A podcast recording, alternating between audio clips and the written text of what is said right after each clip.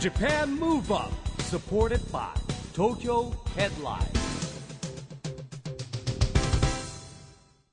こんばんは日本元気にプロデューサーの市木浩司ですナビゲーターのちぐさです。東京 FM ジャパンムーブアップこの番組は日本を元気にしようという東京ムーブアッププロジェクトと連携してラジオでも日本を元気にしようというプログラムですはい、また都市型フリーペーパー、東京ヘッドラインとも連動して、いろいろな角度から日本を盛り上げていきます。はいさいちきさん、暑い夏が続いておりますが。暑いですね今年は本当暑今い年はもう異常ですね。以上もう歩いてるだけでこ大変ですよのもう暑さねえ、でもこんな暑い中、明日からいよいよ夏の甲子園が始まるんですいよ。やーそうですか球児大変だなたち球児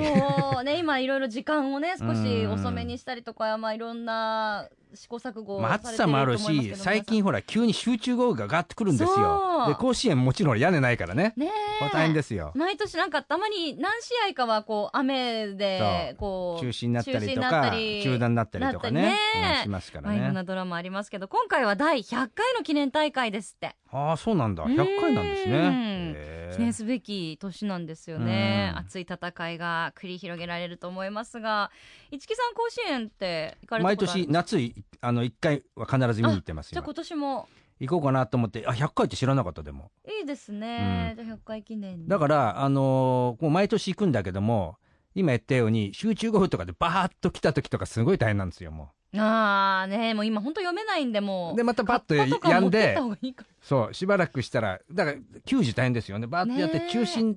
かなと思ったらちょっと経ったら雨が止んでそうちょっと整備してまた始まったりするからモチベーションというかこう政治の集中力集中力を持つのは大変ですよそうですよね、やっぱこう皆さんでも、はい高校生といえども立派なアスリートですから、ぜひねうんはい集中力切らさずにそういうことがあってもいい試合をね皆さんが自分たちが納得いくようなねしてほしいですね試合をしてほしいなと思います、まあ、夏といえば高校野球とイメージする方うん多いと思うんですが、今日のゲストの方はですね、まあ、ゲストの方のグループうんはい夏の代名詞ですね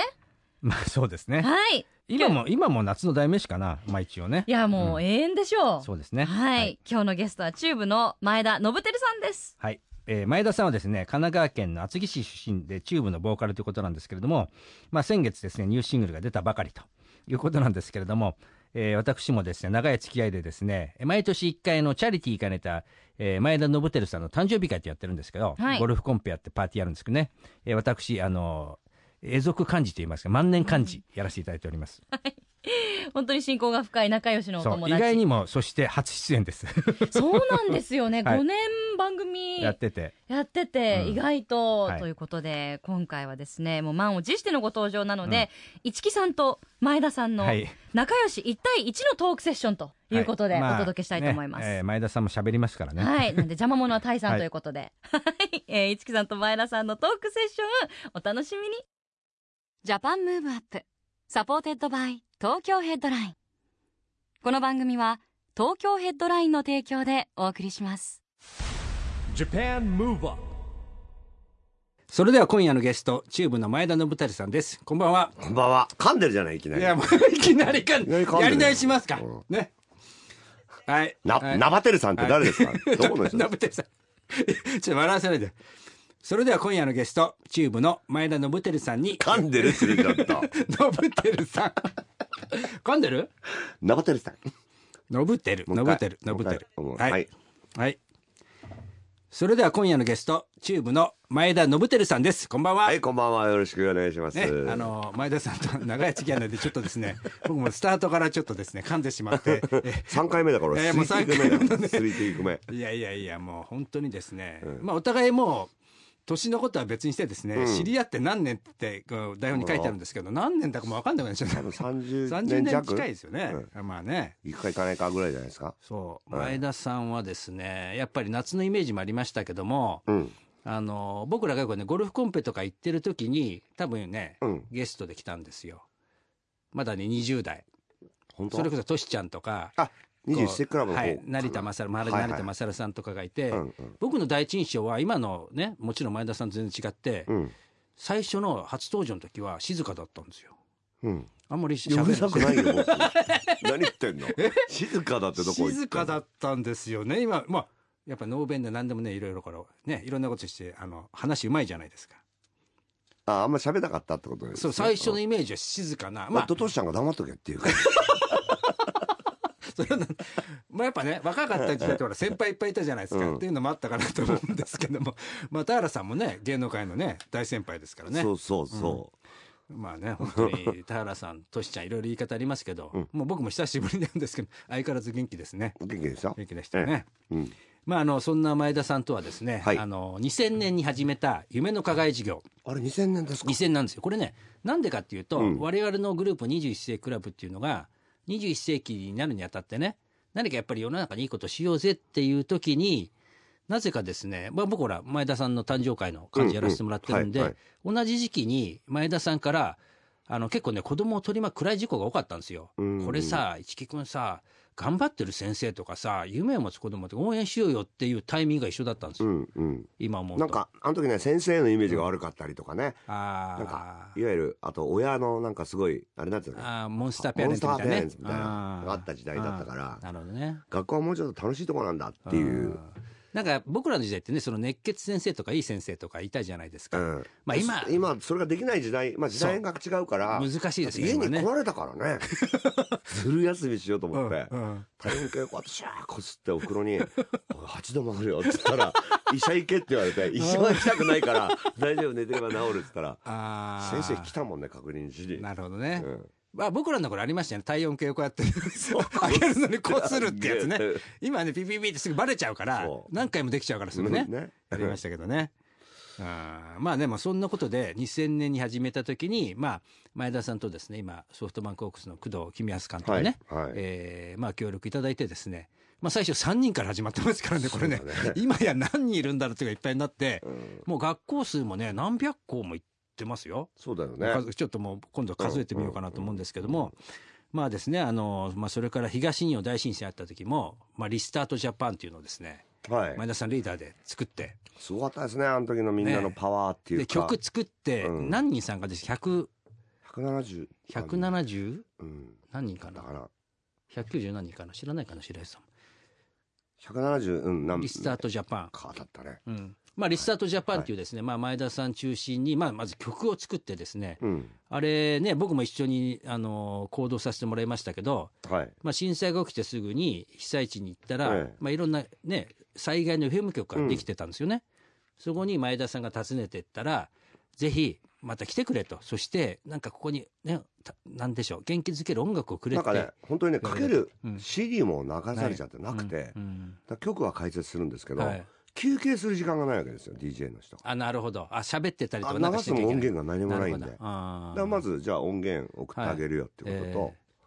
まあ何でもいいわけでしょうん音源があれば、でもそのいや、うん何でもいい音源の割には大々的なですね王監督から星野さんからいやそうじゃなくてそれと別にだからなんかその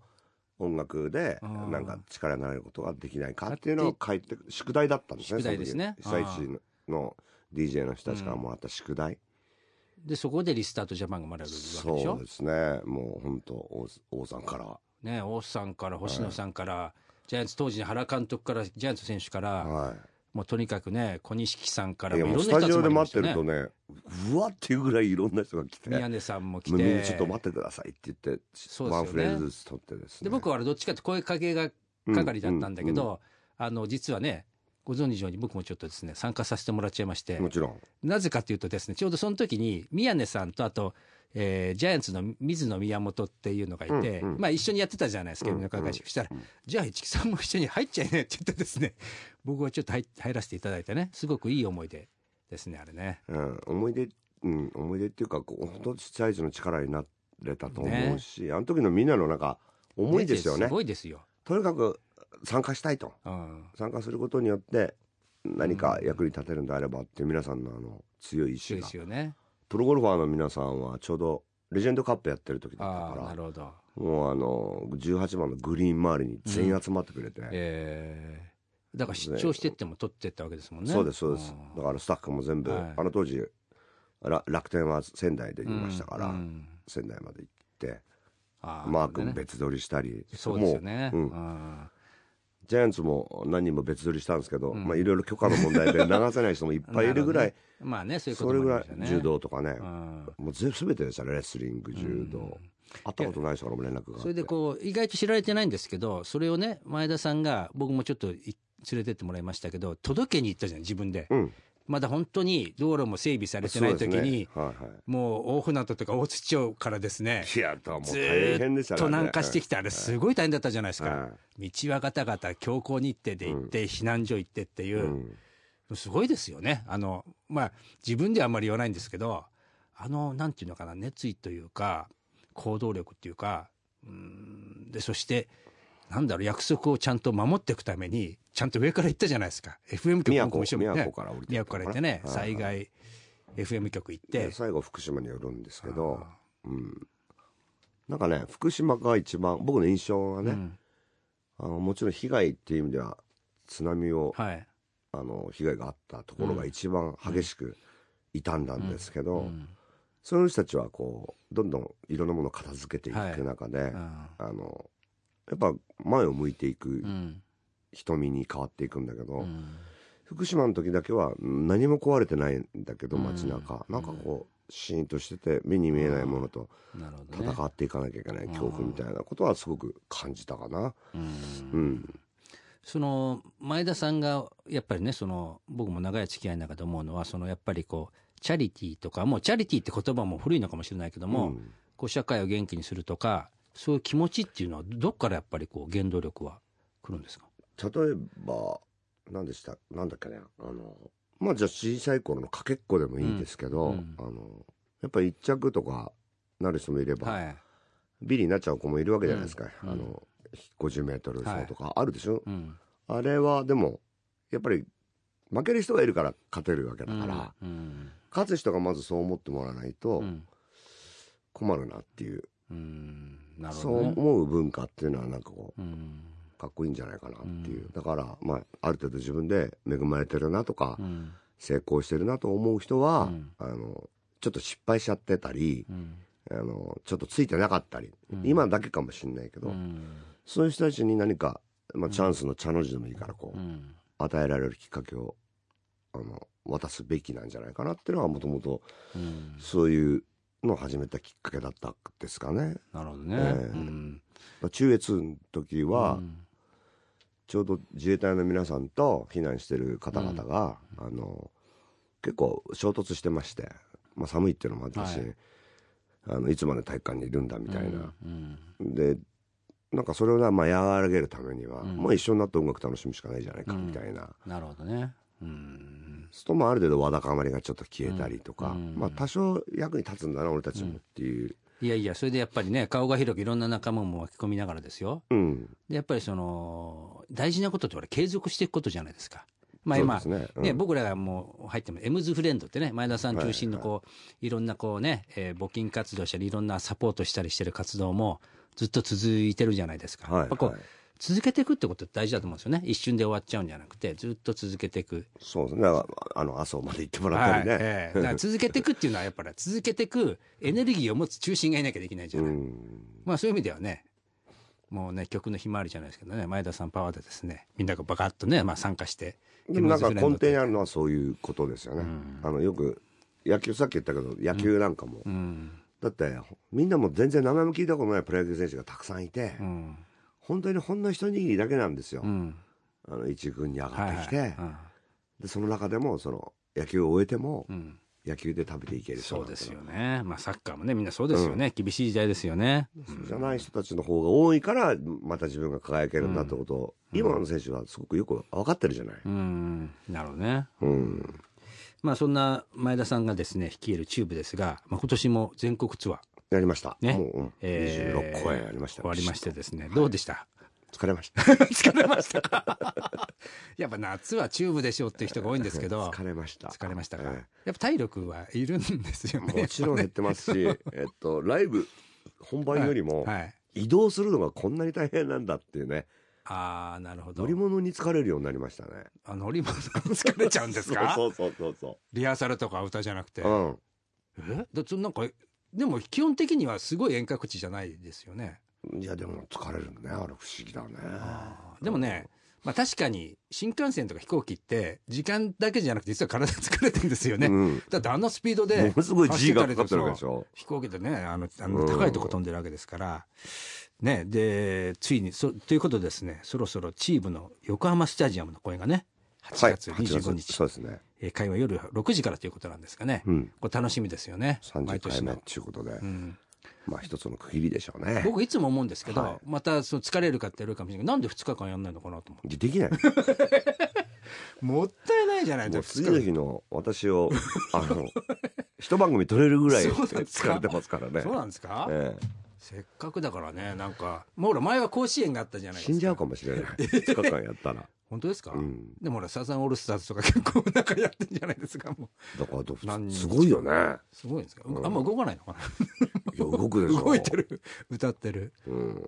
まあ、人数もそんな違わないんで2日間いけちゃうんじゃないですいやかねね、ちょっと無理ですね。無理ですか、はいまあということでですね2日間が無理だということでですねここで前田さんすいまにせん一日で申ねし訳ない。えー日本を元気にする一曲をですね前田さんに、えーお願いしたいんですけれども一曲はい本当まず一曲 まず一曲ですね日本を元気にする一はい曲、、はい、どっちにするのこれ。えこの夏が来るじゃないであすか、なぜか来るにするのね。わ、はいかりました。はいじゃあ日本を元気にする一曲っていうことで元気になるかなこれ。元気になり笑ますよ顔になるかな。笑顔になるはい、はい聞いていただきまし素敵た。ですね2年ぶりのあたし曲なんですけど、夏が来る。 Japan Move Up まあやっぱね夏はいいんですけどねちょっと暑すぎますね今年はねちょっと異常ですね。うんということですね、えーお送りしましたのはチューブの夏が来るでしたはい。ラジオで日本を元気にするプログラムジャパンムーブアップ今夜のゲストはチューブの前田信輝さんです後半もよろしくお願いしますよろしくお願いします。前田さん、はいこの番組はですね、うんオリンピック・パラリンピックの開催が決まりました2020年に向けて日本を元気にしていくために私はこんなことしますというアクション宣言をですね、うんゲストの皆さんに頂いただいてるんですけれどもうん。今日はですねぜひ前田さんのアクション宣言をお願いしたいんですがえー私前田信輝は、はい2020年を目指して、はい日本を元気にするためにはいカツ丼食べ ます。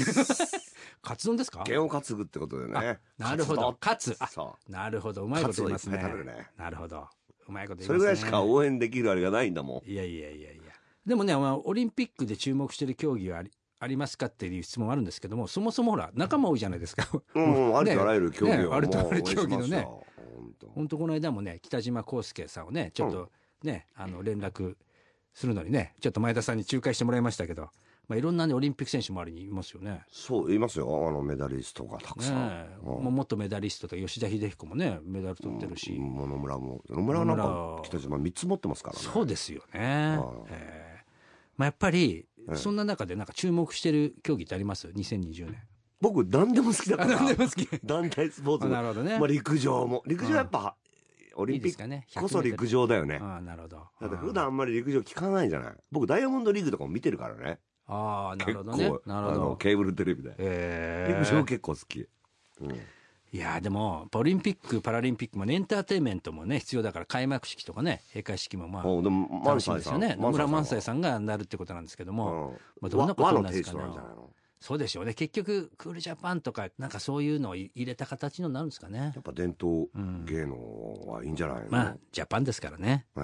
うんあのそれからですねもう一つあの2020年に向けて、はい障害者スポーツを応援しようという東京都がやってるチームビヨンドという運動がありまして、これ何かというとですね自分で背番号をつけて応援しようっていうえ、うんうんえあのエントリーしてですね、はあはあっていう運動なんですけれども前田さんのあの好きな番号とその理由を教えてほしいんですけども、好きな番号、はい、い、2525番にしようかニコニコ2520ニコニコはいそれはん本当にニコニコニコニコスマイルでってえいう、ーという意味合いですか、うんえーなんかパラスポーツの体験とか縁ってありますえっとねパラスポーツの先週は何人はかいお会いしたことあります、えーまあね、あのオリンピックと同時にパラリンピックもですね成功しなきゃいけないんでですね、まあ、これを応援していこうということの運動をやってるんですけれども、まああのーそういうですね運動をの話もあるんですがですね、そして前田さんはなんともう一つ、えー今度ですね映画が公開されるということなんですけれども「えー、ユーたちハッピー映画版ひまわり」そうですとねいう映画をジでャすッピーってねのは僕のやってるラジオ番組なんラですジけどオ番組から始まったそう地方創生がテーマのそうですね映画ということなんですが、うんまたこれはなんでこんなこれね展開にこういうゲスト月間っていうのがありまして、はいえで同世代の人をたくさん呼んで、えうんしかも異業種はいでいろんなそのじゃあ今50になりました、ええその業界でまっすぐ走ってきてはい今のポジションがあって、えで我々はじゃあこの次に何を伝えていくんだろうと、えなるほど。何ができるんだろうとうんいうような話はい。を本当いろんなジャンルの人うんと1ヶ月にわたってやって、でまあありがとうございましたっていうことでその年末に忘年会やったんですよね、はい。でその時に全員が集まってできることって、うん例えば、まあ、映画監督もいたりしたから、はいえそれはもう映画だなこれとえなるだほってど。音楽があって、うんうん映画があって、はい代理店の人もいたし、え放送あ作家もいてはカメラマンもいい、てカメラマンもいて。女優さんもいて、うんみたいな、うんで映画だってことになって、じじゃあどんな映画を撮りたい、はって全員の共通点がもう寅さんだったの。ああ、なるほど。何を見てたって例えうばんその小学校のう頃ん遠足とか行く時えもれなく我々の世代はえ寅さん男は辛いよ。男は辛いよああなるほどじゃあ男は辛いよの、ああうん。なんかこう現代だったらそれをどうリメイクしていくうんみたいなことを考えて、えそうするとやっぱりテーマはあの人も旅してたじゃないえ。ですか旅ね、全国旅してますからね。うんやっぱり旅をして、あじゃあ前田さんが一番旅してるわけだから、うんうん旅で一番感じることって何ってあ。言うはい。えと、やっぱりその地方の人口が減ってってるえ。のうが、ん如実に僕なんかは分かるわけ、はいえあこんな華やかだったアーケードがえ。う、ん。もう今誰もパラパラなんだとかなねってますから今ね。ええ30年の月日ってはい。すごく分かるじゃない、あでそういうとこあとお祭りがあってそこに、うんそういえば縁日とかあったなとあ。か、うん夏ツアーするからね、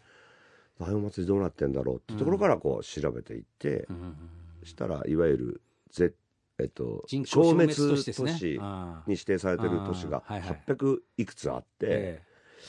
でこれをじゃあ徹底的に調べてみよえううんって言ったら、なるほまず栃木県の那須烏山市っていうところにどうんもう認定されてて、はいでしかもそこには山揚げというその歌舞伎はい。外でやる歌舞伎芸が何百年続くお祭りがあるんですよね。伝統芸能ですね。でこれ大変だろうなっていうところからえ、まあ、スタッフが調べに行ったら本当に大変なことになってて、え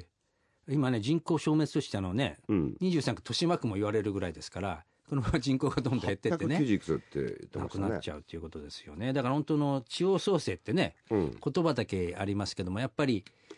なんだろう、全部は残れないんですよね、きっとね。人口減っていくから。その中で、まあ統合したりとかもあるじゃないですか統合したりとか残していく中で、今言ったようなその伝統芸能があるとこって大事ですよね。どう残すかっていう。そうどうするんだろうっていう、うんその町内で持ち回るんですけどね、はいその町が足りないから、うんじゃあ2組が一緒になってやることがいいのかどうなのかっていう会議をずっとドキュメンタリー撮ったり、えじゃあこれを世界に発信しようっていううんプロモーションビデオを作るところを映画で撮ったり、ーなるほどね。じゃあこの映画の中にそういうなんかヒントがこう、お織り込まれてるんですかそうねですフィクションとノンメッセージフィクションが入り混じるから、うんうんえっと、主役は坂本君とはい大東君っていう2人のフリーターになるんですけど、え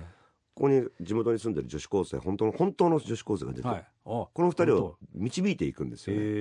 えでこの2人が本当に町のために何かしなきゃって思うんですよ、うん。だからコンビニがあるのが当たり前で、ええでもこのコンビニもあの売り上げが悪くなったらなくなるんだよっていうことに気づいていって、はい。じゃあどうしようっつって奮起していく、うんひと夏のなんか彼女たちの成長の記憶っていうかねなるほど。僕久しぶりに泣いたええあの完成したの見て、え演技じゃない涙ってこんなん来るんだなドキュメンタリーってやっぱえいいなっていうね、あ、そうか。まあ現実もね、そあうでりすながらのことですからね。ここ地元の山上げ祭りっていうのが結構有そう名なです山上げっていうのは祭りだったわけですよね。歌舞伎をやる向こう側で、うんな100人に及ぶ男性がこう出汁を上げてあーシーンを変えていくんですけどええ全然知らなかったもんそんなお祭りがあるええまあそうですよね、うんええでもやっぱ今お祭りって日本って多いんですけどなんかこうある意味いい伝統とね今の現代のこうミックスした形で若い人も参加できるようにねなるお祭りっていうのが結構僕大事なんじゃないかなとうんうんうん思ったりするんですけど、でそうすることによってなんかそれが今ってこういろんな SNS とかこう発信があるから、ことも、うんまあ、人が来てくれるようにねなったりすると一番いいですよね。今年だから少し増えたみたいねだから映画公開する前からそのええプロモーションビデオを作るのが映画だったから、はいはい。ええで街の人が出てええそれを世界に発信しえて、えもうボロクソ言われたりしてあーそれを 4, 4回撮るんだけどえで29日にあったんでえはい。その集計が楽しみだねっていう、ああ、なるほどねう。ん、でもあれですか。じゃあもう、あ、もうじゃあ前田さん見てるわけですもんね、映画をね。見ました完成試写会でね、はいはい楽しみですね。これ8月の4日に、まさにですず宇都ね、宮で、ええまさにこの、今日放送日8月4日でございますが、今日ですね、えー宇都宮の光座にて先行公開約1か月間は栃木県でうんちょっと単館でなやるほらどせねていただいて、それからですね9月1日よりは東京のヒューマントラストシネマ渋谷はいここでね見れるらしいんですよそしてですね愛知は名古屋伏見ミリオン座です、はいまあこちらもですねぜひ9月1日からね皆さんねあの見に行ってほしいと思うんこですこけかれどら徐も々にこう全国に行くんです なるほど広がっていくわけですちょねっとずつ前田さんもこれ、ま、待っていったり しない今ね回れって言われてんですよ、そうですよね、は集まっちゃいますよ人ね何食べれるっていう話まあそういう大活躍の前田さんなんですけれども、最後にですね、前田さんのこれからの夢があったらちょっと教えてほしいんですけれども、夢、はい、これからの夢、大事ですよ。えーっとね夢ねでも本当その死ぬその瞬間まで、はい。なんかこう笑ってられたらいいなうんって思うけどな、ああ、なるほどね。えーもし病気と戦う時が来てもあー笑顔でまあでも、戦うみたいなねアグレッシブに健康じゃないですか。うんでもいつ何があるか分かんないじまゃあないね、こういでう、すそかう、まあそういう世の中ですけども、うんいやいや、前田さんにはねですね、これからもですね、えー夢を持って、 あの、長く、まあ、年もあんまり変わらないですけども、うん僕らもですね、まあ、あとは次あれですね、本当に、次世代を育てていくことですよね。うん、だから育てるっていうかつなぐためつになぐそうそうこねの映画も育て多分多うん分20年も撮れないんで、うん。誰か隔っていくじゃないですか我々の仲間うんなもる、ほど。うん。うん、それをこうつないでってくれる地方創生の映画をね、うんずっとやってってくれるようなうん若い作家だったり監督だったりうんうんが現れてくれたらいいねっていうなるほどね。うんあの、別所哲也さんが話変わるんですけど、ショートショートフィルムフェスティバルっていうのを、出てますもうこねれやずっとやってるんですよ。ううんで、あれって僕、地方創生とかにすごくいいなと思ってて、うんうんものすごく長くなって5分10分20分でもいいんですけどでいろいろこうなんていうの入り口がこう入りやすいんじゃないかなと、うんうんまあ、もちろんクオリティはね保たなきゃいけないんですけれども、まあ、そんなことによって今映像って作るとこう発信したら見てもらえなきゃしょうがないんですけど見ようと思ったらどこでも見れるじゃないですうか、だんうんからねそういう人がもしかしたら外国からね日本に来た時にこう訪れてそくうれだるかからもしれ多な分いし海外に海外に発信することが狙いだったんで、はいうんそこは多分うまくターゲット取れたから、うん相当動員が増えてると僕はなるほど踏んねでるんですけ どね楽しみですね、これはね。いやー、でもね、まあいろいろね、あの、本当に今日、長い付き合いの前田さんがですね、初のラジオ番組に来ていただいいてやです本当ですよね五年いやラジオ番組やってるような五五年やって噂るはんで聞いすたよことある けど噂もいや、何回か、前田さん出ちなゃいんとかなって。喋れてんのかなっていうはねい、いや皆さんねうん喋りのプロなんでですねなかなかちょっと呼べないんですけれども、まあ、あのぜひまだやっておりますんでですねああこれに懲りずですねたまに遊びに来ていただけると非 じゃ常あにまた来年の夏ね嬉しいね夏夏ですかねやっぱりね、うん夏夏まあちょっとね、あのーじゃあ充電していただ秋い冬て。に僕が来てもしょうがないでしょそうですかそうでしょ夏うんたまに冬のバラードとかもいいかもしれないんですけれども、じゃあ冬のバラを出した時は冬であぜひ ええお願いします。まあね、ということでですね、えー、お名残惜しいんですけれども、そそうろですそねろ時間が参りましてですね、えーということでですね、今夜のゲストはチューブの前田信照さんでした。ありがとうございました。焦りだねやっぱりありがとう Japan Move Up, ということで今回はチューブの前田信輝さんがゲストでした。い一木さん、やっぱりうんね、長い間の仲良しでも、1対1で改まって話すと、いや全然照れないですよ本だ当っですかて普段から別にしてることだからおーそれがスタジオだっただけで 逆にこんなんで申し訳ないなぐらいのねちょっともう砕け切った感じもありましたけれども、はいでもやっぱさすがに一木さんだからね、聞けるところとかも、いやであったとも思うね前田さん喋りますからね 本当にもうこれからも仲良し続けてください。はいそして、えー前田さんは明日放送のプロゴルファー丸山茂樹さんの番組、サンデーバックナインにも出演されます。放送は朝7時30分からです。この後もチャンネルは東京 FM でお楽しみください。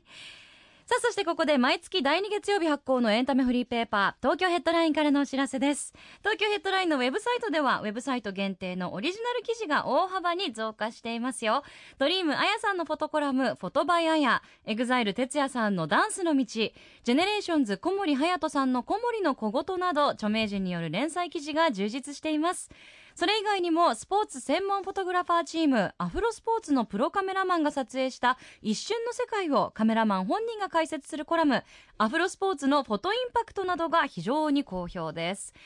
これらの情報をいち早くゲットしたいというあなたは、ツイッターの東京ヘッドラインアカウントをフォローしてみてください。紙面の発行のお知らせやイベント告知、プレゼント情報などもアップしていますよ。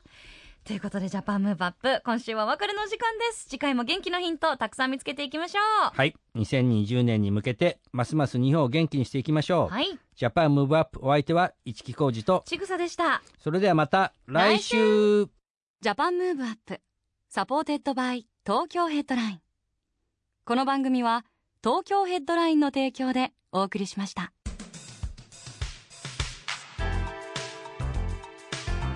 Japan Move Up